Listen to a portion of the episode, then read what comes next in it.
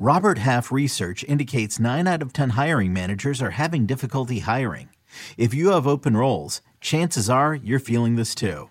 That's why you need Robert Half. Our specialized recruiting professionals engage with our proprietary A I to connect businesses of all sizes with highly skilled talent in finance and accounting, technology, marketing and creative, legal, and administrative and customer support. At Robert Half, we know talent. Visit robert half dot com today. It was a very bright shining light, Sarajevo, and they needed to kill that light. From producers Matt Damon and Ben Affleck, explore how art and music sustained hope during the siege of Sarajevo, thanks in part to humanitarians and the band U two. U two, they represent a personification of our resistance. The Hollywood Reporter hails Kiss the Future, moving and inspirational. Kiss the Future! Viva Sarajevo! Kiss the Future. New documentary now streaming exclusively on Paramount Plus. Go to Paramount Plus to try it free. Terms apply. Let's talk top five wide receivers for the twenty twenty-three season. Next on Fantasy Football Today in five. Welcome to F F T in five. I'm Chris Towers. I'm here with Dave Richard. And as we did on the full episode of Fantasy Football Today on Thursday. That was the day. That was the day.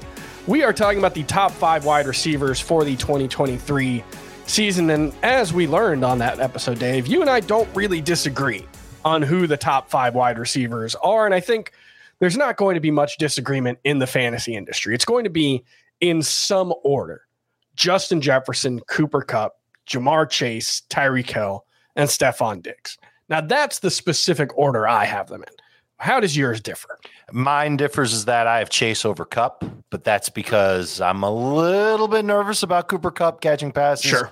from a thirty-five-year-old Matthew Stafford. But as you pointed out, oh, on the I, show, I thought you were going to say a, say a thirty-five-year-old Stetson Bennett. Well, I, I don't think he's that old, and hopefully we don't see that. Ha- I mean, if that's what happens, then Cooper Kupp's going to be a bust as a first-round pick. Yeah, and if the opposite is true, Matthew Stafford plays fifteen games, Cooper Kupp might be the wide receiver one. It's a very easy case to make for Cooper Kupp mm-hmm. to be the wide receiver who should be number one and who has the most upside of any wide receiver in this group. He's averaged right around twenty-five P P R points per game with Matthew Stafford over the last, I mean, how many games has it been? Maybe around twenty-five games or so that they've played together in L A.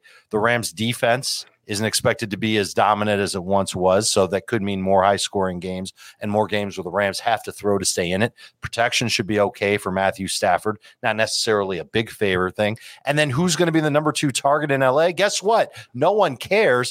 Cooper Kupp's got a path to getting ten and a half targets per game. Huge number. Could easily end up being as good as a middle-of-the-pack Q B one, which in fantasy football, if your wide receiver is giving you that, that's amazing.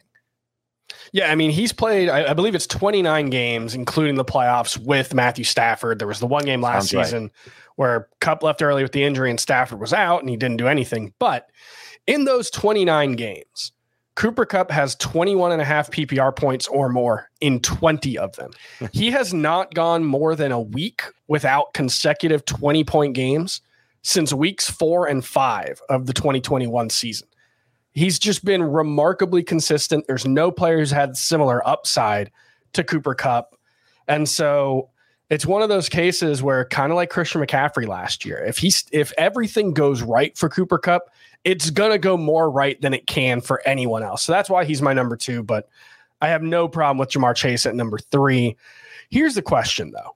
Go ahead. One, why Hill over Diggs? Uh, upside, same thing as, as what we would talk about with mm-hmm. some other players in in at every position. You want a little bit more upside. Um, and yeah, I, I just I like how he seemed to have a stable floor without Tua in four games last mm-hmm. year, right about sixteen P P R points per game. With Tua, twenty-one point four P P R points per game. So I think the ceiling's just a little bit higher for him, and the floor is just about as good for him as it is with Stefon Diggs. Plus, I, I, I look at what the Bills are doing, and I think they're they're tinkering with their offense. Mm-hmm. They're trying to do more stuff with it.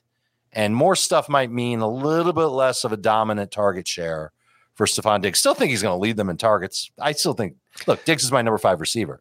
Yeah. I just think there's a little bit more there for Tyreek Hill because I don't think the Dolphins are going to do anything to really change their offensive philosophy. And, and maybe that's maybe that's a, a window into why Stefon Diggs has been a little grouchy this offseason.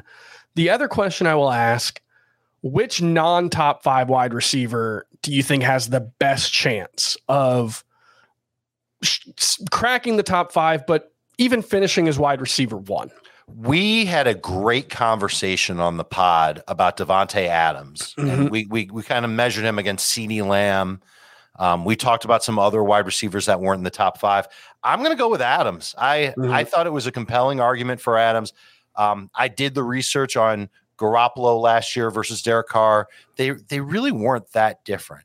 And you've got to worry about Jimmy Garoppolo staying healthy. Obviously, yes. That's a big factor. He's not healthy right now. He's got to get healthy, yeah. He's got to get healthy, whereas Matthew Stafford is already healthy. And so what, what does Davante Adams' stats look like if he doesn't have Jimmy Garoppolo and it's Brian Hoyer or Aiden O'Connell?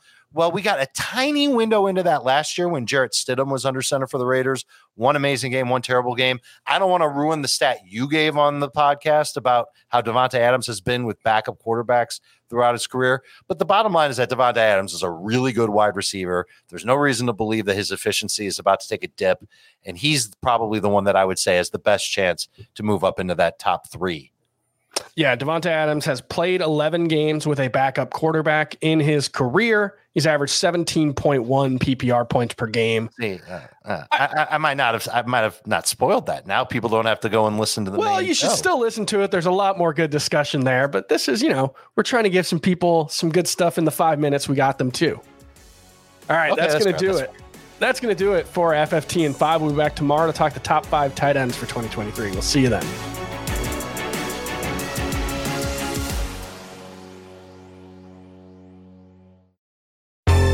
Baseball has begun, which means you need to listen to Fantasy Baseball Today in five, part of the C B S Sports Podcast Network. Join Scott White, Chris Towers, and me, Frank Stampfl, every Monday through Saturday as we deliver all of your fantasy baseball needs in just five minutes. We'll break down the biggest performers, news, and prospects who could make an impact this season. Make sure to download and follow on Apple Podcasts, Spotify, the Odyssey app, and everywhere else podcasts are found.